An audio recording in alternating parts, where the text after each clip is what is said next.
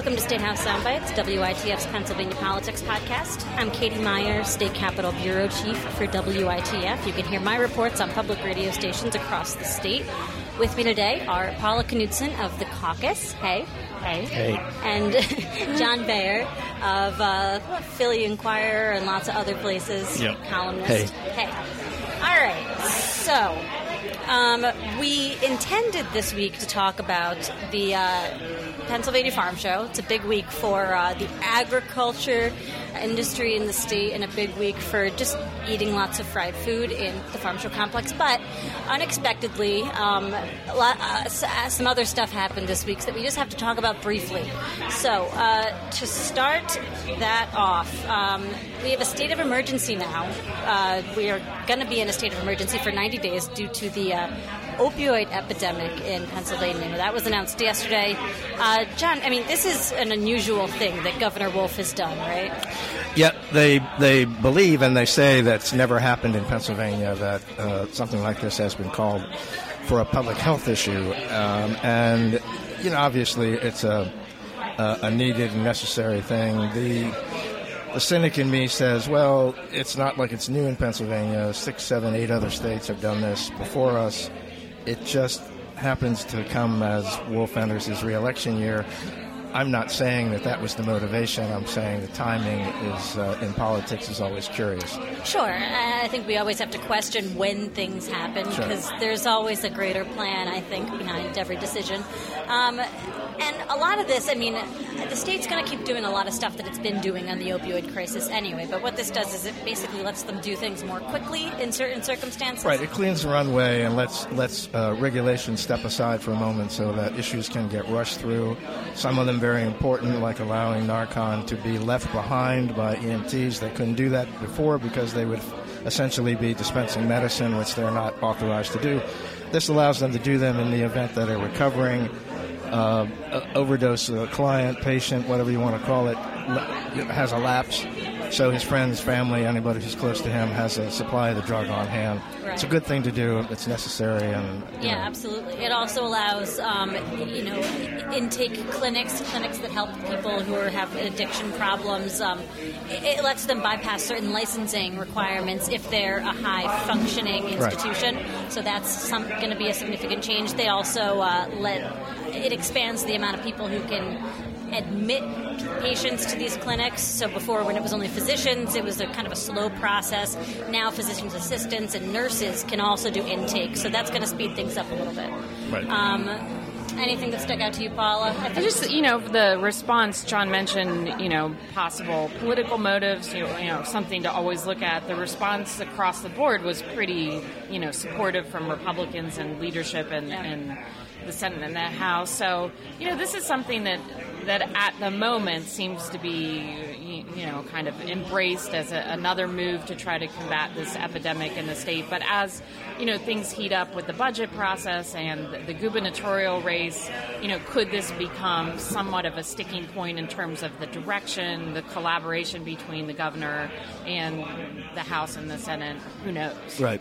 And of course, there was a splash of politics added when. Uh, Senator Scott Wagner Yes. pointed out that one of the provisions of a, a declaration is uh, you can't carry an open firearm on the street, and so accused the governor of uh, coming after the gun rights, Second Amendment rights Yes. of uh, Pennsylvanians, I which, uh, at, at least in my world, brought a couple of giggles. Um, I, I, I don't think anybody's going to be deprived of their Second Amendment rights. Well, right.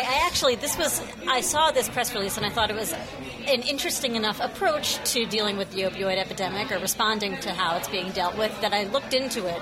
Um, it is technically true, although there's no provision in that statute Wagner is citing that allow, allows weapons to be seized, so it doesn't do a whole Right. lot. And also, it's it's never enforced. I talked to the DA's association, and nobody can remember a time when it's happened. So it's definitely, I think Wagner's putting his two cents in, and his base is obviously people who enjoy and support strong Second Amendment rights. So that, uh, uh, you know, again, as you said, it's an injection of politics into this issue, and the Wolf Yeah. Well, well, administration. I think the description of a splash of politics is good because as we get closer and closer toward the primary, those splashes are going to become puddles and lakes and Right. rivulets and you know the whole thing. So as we're staring out the window, looking at the rain, I can't help but think, you know, the, the weather is going to get stormier in the, the politics scene. It is. And speaking of uh, splash of politics, uh, we talked to House Majority Leader Dave Reed yesterday. He came down to the newsroom for a bit, and he. Um, he Reed has always been asked about his political aspirations. He's a young guy, he's relatively well liked, um, and he always brushes it off. But now that uh, Bill Shuster, a congressman from Dave Reed's part of the state, is leaving Congress, uh, Reed is seriously considering, it appears, a congressional run. So that's going to make, I think, the budget process very interesting if he does end up running, because that'll mean that uh, the House Majority Leader and the House Speaker are both running for higher office. House Speaker Mike Turzai is running for governor.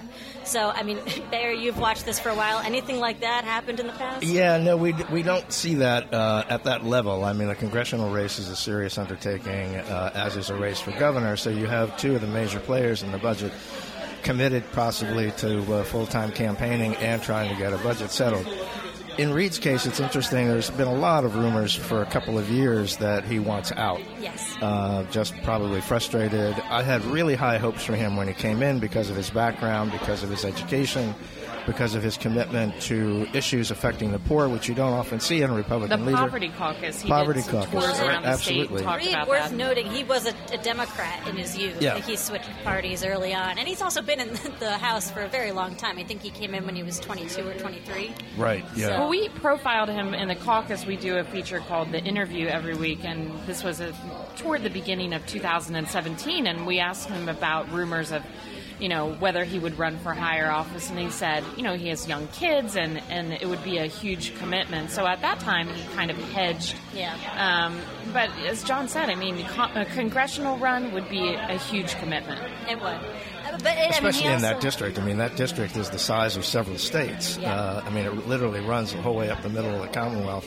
Uh, that's going to take a lot of hands-on door knocking and, you know, county to county campaigning. Um, I don't know how you do that and also effectively run the state It's house. an interesting question. We should note he's not the only one interested in that seat. Um, John Eichelberger, a state senator, a powerful state senator from uh, that area, is he's basically thrown his hat in. I think he's Yeah. definitely running. He's also he's much more conservative than Dave Reed. He's uh, very pro-life. He's tried to defund Planned Parenthood a number of times. He's the chair of the Education Committee in the Senate, and he's very pro privatizing education. He's very pro charter school, school choice.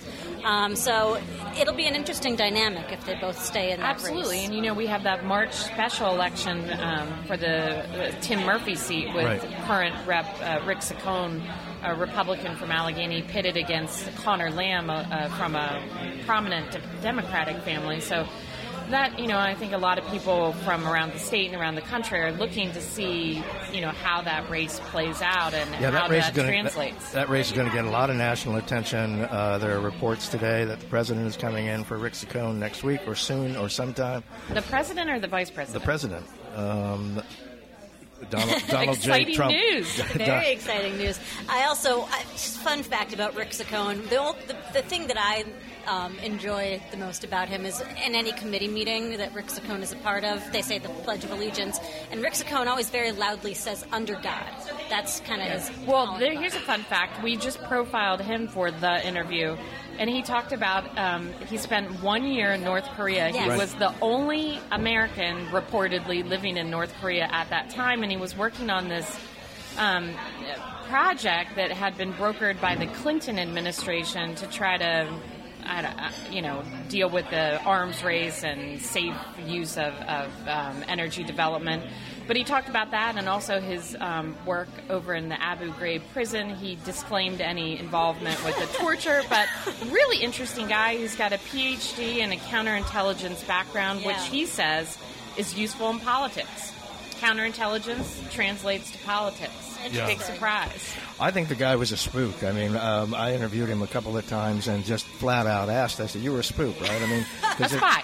Yeah, Yeah. If, if, if you look at when he when he says he, he worked in counterintelligence, if you look at the hot spots in the world that he was uh, assigned to uh, while he was working for the federal government, you got to wonder. And uh, all he would say is, "Well, no, I, I worked on finding spies." So, and I'm thinking, well, who does that? I mean, other spies do that, right? So, So So it's a John Le But Carre novel. yeah, but he is via he- Harrisburg. Uh, Paul is right. I mean, he's a very interesting, interesting character, guy. and so uh, keep an eye on Rick Saccone. Uh, very religious, possible spy. Yep. Uh, staunch conservative. All right. Um, the other big thing we have to talk about before we get into our um, big farm show stuff is uh, gerrymandering. Uh, there was a large federal court case in a Philadelphia court that was decided this week, um, and it was brought by people who wanted Pennsylvania's congressional maps to be declared unconstitutional. Uh, it was struck down, basically. They sided with the state that the maps were constitutional. It, it, this is a hard thing to prove that maps are unconstitutional, right? I mean, what goes into that? Yeah, it's a tough case because the uh, Supreme U.S. Supreme Court in the past has basically said uh, we're not in the business of deciding the politics of individual states. Um, that's up to the individual legislatures. Um, but we're, we're starting to see some counter to that now. I mean, the North Carolina case, the federal district court in North Carolina just this week uh, threw out a map uh, on, on, the, on those very grounds that it, that it was drawn to benefit one particular party. And so I, I, I think we're going to have a series of decisions for and against uh, these cases around the country, and ultimately it's going back to the United States Supreme Court. And this week, when leader Dave Reed was in the newsroom, I think maybe that was your question, Katie, about, or somebody's. Um, is the legislature prepared to deal with a decision that could come down on the maps, and how quickly will you deal with it? And he said, "Yeah, you know, we're we're now, you know, we know that the, this, these cases are out there, and if we need to, we're ready to act. Right, and so, I mean that's going to be an interesting, you know, thing if it does happen to watch how quickly they can do that.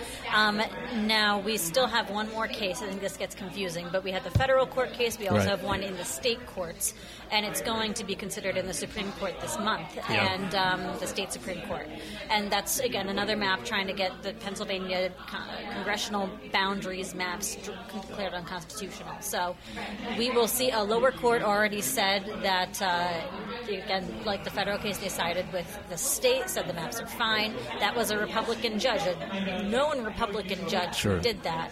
Now, the Supreme Court is majority Democrat by a Five lot. to two. So, I mean, it could that could have a real impact on where this goes. Um, uh, we wanted to talk about Mike Stack, too, because he had a 2 mm-hmm. cents to put into this congressional uh, map discussion. Paul, you want to talk about the Stack Yeah, map? so we, the caucus had covered this, I don't know, maybe a month or, or so ago, uh, the, the different lawyers involved, the law firms, the cost. We were trying to get an angle on how much was it costing the Commonwealth to defend um, these gerrymandering suits. And of course, some of the folks involved are named defendants. They have to defend the suit. One of them was the Lieutenant Governor Mike Stack. And um, this week, you know, it came out that he had come up with a plan for how to fix everything in one of his legal filings, yes. and it's a map. Um, and of course, there's a ton of maps out there, um, including maps from years ago that a, a, woman with a background in music education mm-hmm. came up with. So, you know, lots of people are looking at these maps, but Lieutenant Governor Stack has his own map, and I'll pitch it over to John to talk about the map. It's sort of his own map. Uh, there's no way it's its own map. I mean, he, he portrayed it as his own map. In fact, it's a map, uh, one of hundreds that are already in evidence in the case. And it, this one, this particular map was in drawn case, in the yeah. Supreme Court case here in Pennsylvania. This particular map was drawn by a, a, a poli sci professor from Missouri by the name of Chen and uh, it looks like a good map. But when Stack put it up outside his office, he posted it as Stack's illustrative map, when in fact it's by the admission of his lawyer, who was standing right beside him, just taken right out of the existing case. Well, he's endorsing it, I guess. Right. He's, he's endorsing and it. Sticking and his name on the poster. And conveniently also running for re-election this year. So, so Stack, I mean, maybe cut a corner or two making maybe so. Yeah. But uh, in any case, he likes this map and is endorsing it, right. and that is Stack's contribution to this conversation. Exactly. Um, all right, I think that's like the major stuff that happened this week. Um, so let's get to the real news, which is the Pennsylvania Farm Milkshakes. Show. Milkshakes. Milkshakes. Yeah, that's um, the real news. So the reason we've assembled this farm show panel is because Paul is a farm show enthusiast. Absolutely. You've been going to the farm show every year for my whole time. Life decades. Um, it's a it's a big deal here in Pennsylvania, and John has been going for many years as well. Well, as, as since a child, actually. Yeah. yeah. I mean, my farm show experience started in the old days. Um, you, you both may know my father preceded me in the Capitol newsroom. Uh, he was a reporter, Capitol Hill reporter for the Harrisburg Patriot News. Uh, when I was a child. And in those days, the governor, the incumbent governor, the night before the farm show opened, would invite the press and the press's family to preview the show. Hmm. And every year, a big deal is the first calf born during farm show week.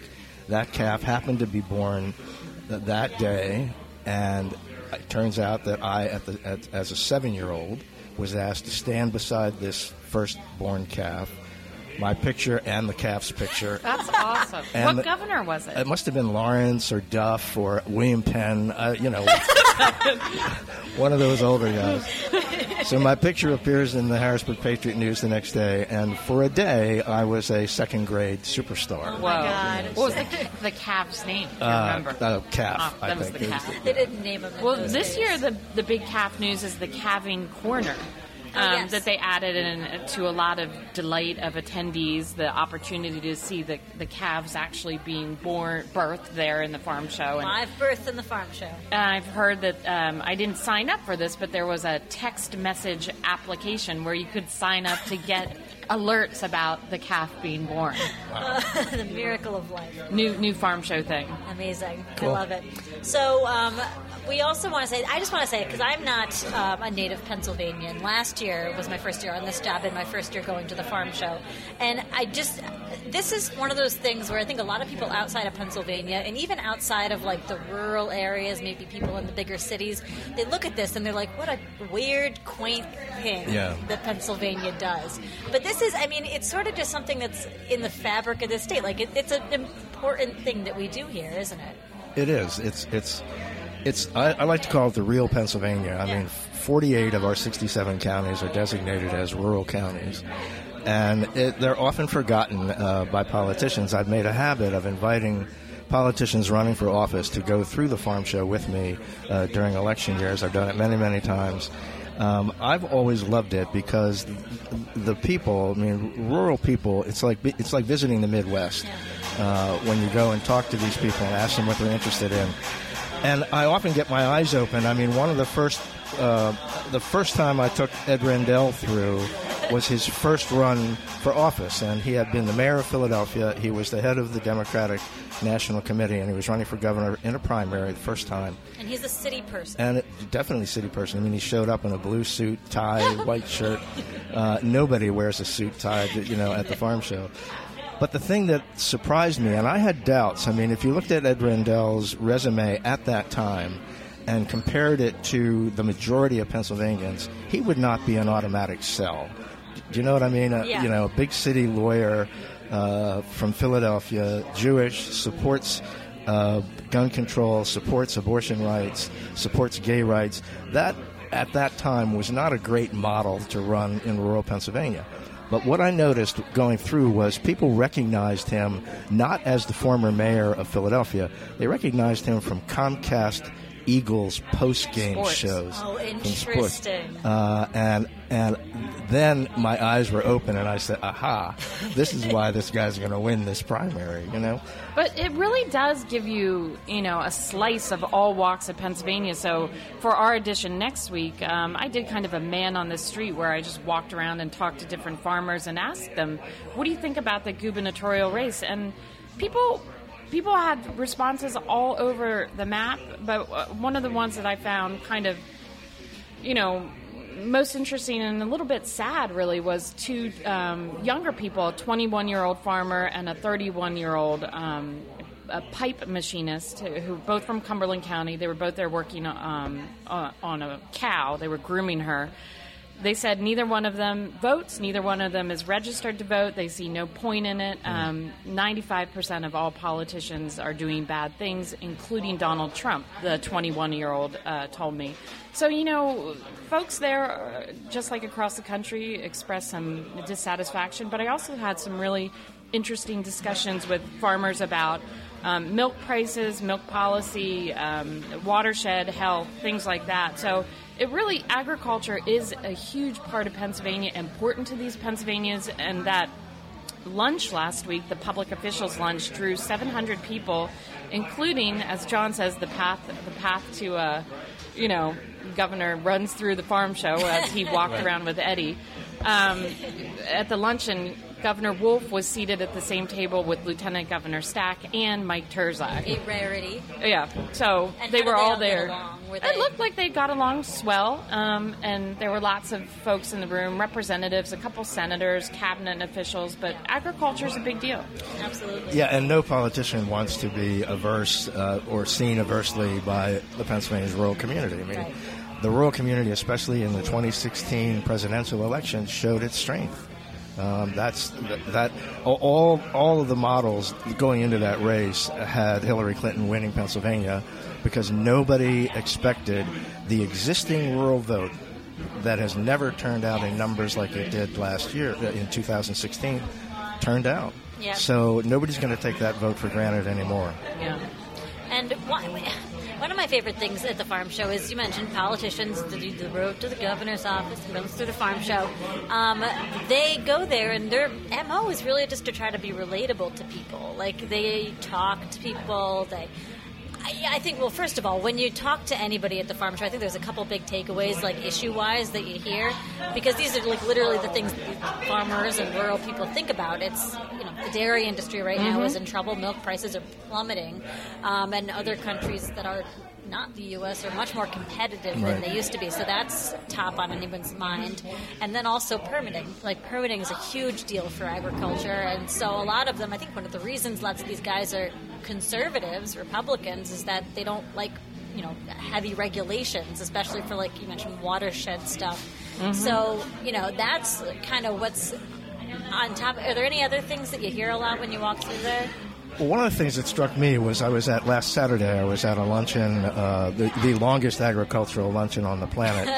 they are long. Uh, uh, tend well, this one was like three hours, and, and it involved uh, all six um, candidates, Democratic candidates, who are opposing Mike Stack for lieutenant governor. He now has six people running against him. Yeah. One of them um, is a young woman from Murrysville. She's 35 years old, mother of three, Iraq War veteran by the name of uh, Aryanna Berringer. And she she told her personal story, which is compelling, but she really grabbed the room when she said, you know, we spend X million dollars on uh, public school food, cafeteria food for lunches and breakfast uh, throughout the state. And Pennsylvania farmers actually get a very small percent of that.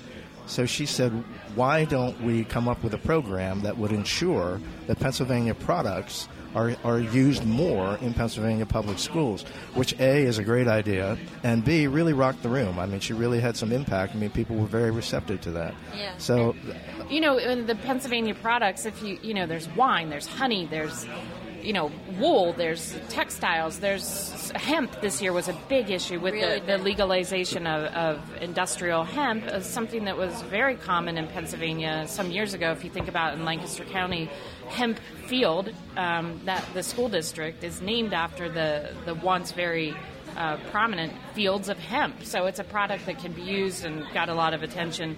One thing I want to give a shout out to Bessie's Best Lactation Cookies. Amazing. They were there um, under the steps as you go up from the food area up toward the large arena.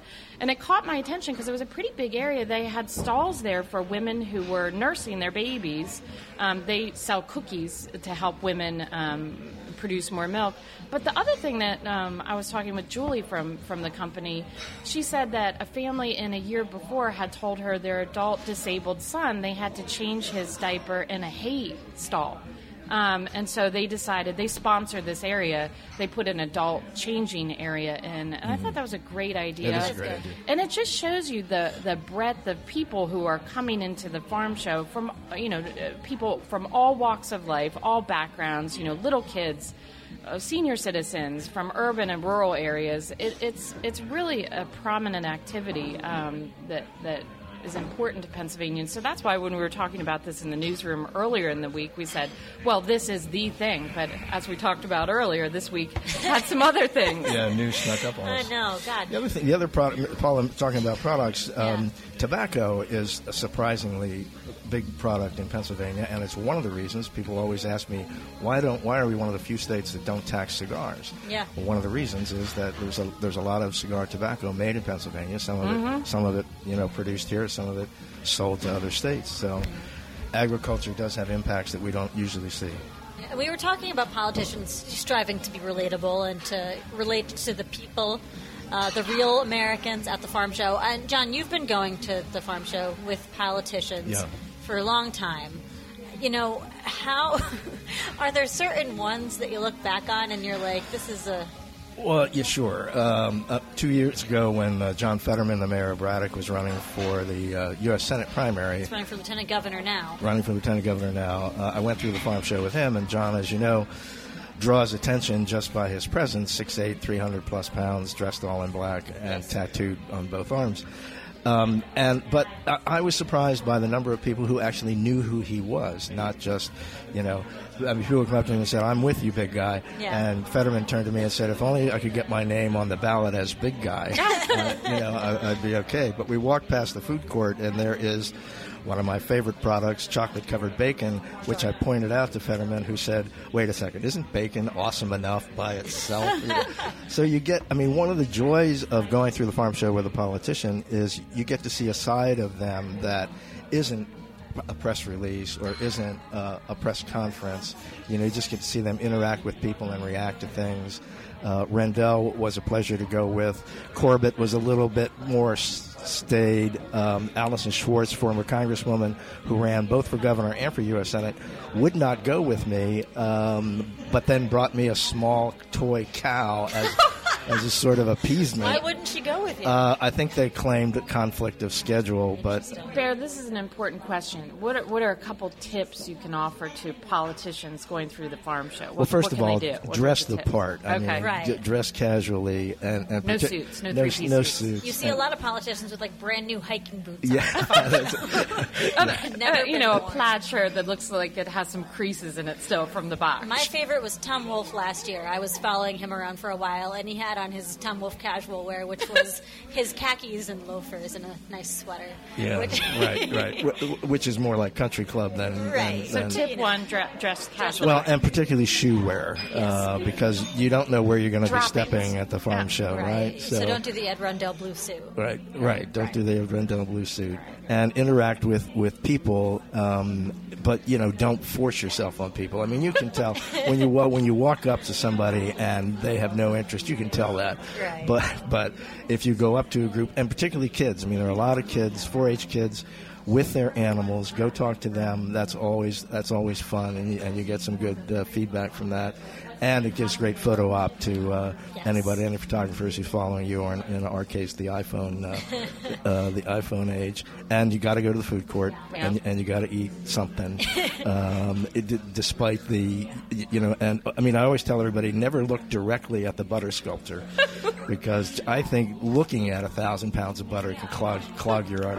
Right. You know, so but you got to visit that and ooh and ah over the um, uh, over the artistry of it Yes. uh, and appreciate the animals. Um, I mean, the animals are a big, big focus of the thing. So, This year, the the speaking of the animals, the there was slated to be some kind of protest, but I guess they they Did pulled they out. call it off? I know they did it last year. It was very fun. uh, the animal rights folks. Yeah, and actually, it was during uh, the governor's, like you know, he does like that opening speech at the farm show, and they uh, they did their protest and got dragged away by security, Yeah, I and we asked that. Governor Wolf about it, and he was like, "I didn't even notice them." Didn't he was Tom Wolf and his, his Yeah. very s- Wolf focused. zone. I mean, this Wolf year zone. Scott Wagner had a clear advantage. Um, he grew up on a farm, Yes. um, and so could really, pardon the pun, milk that for all it was worth.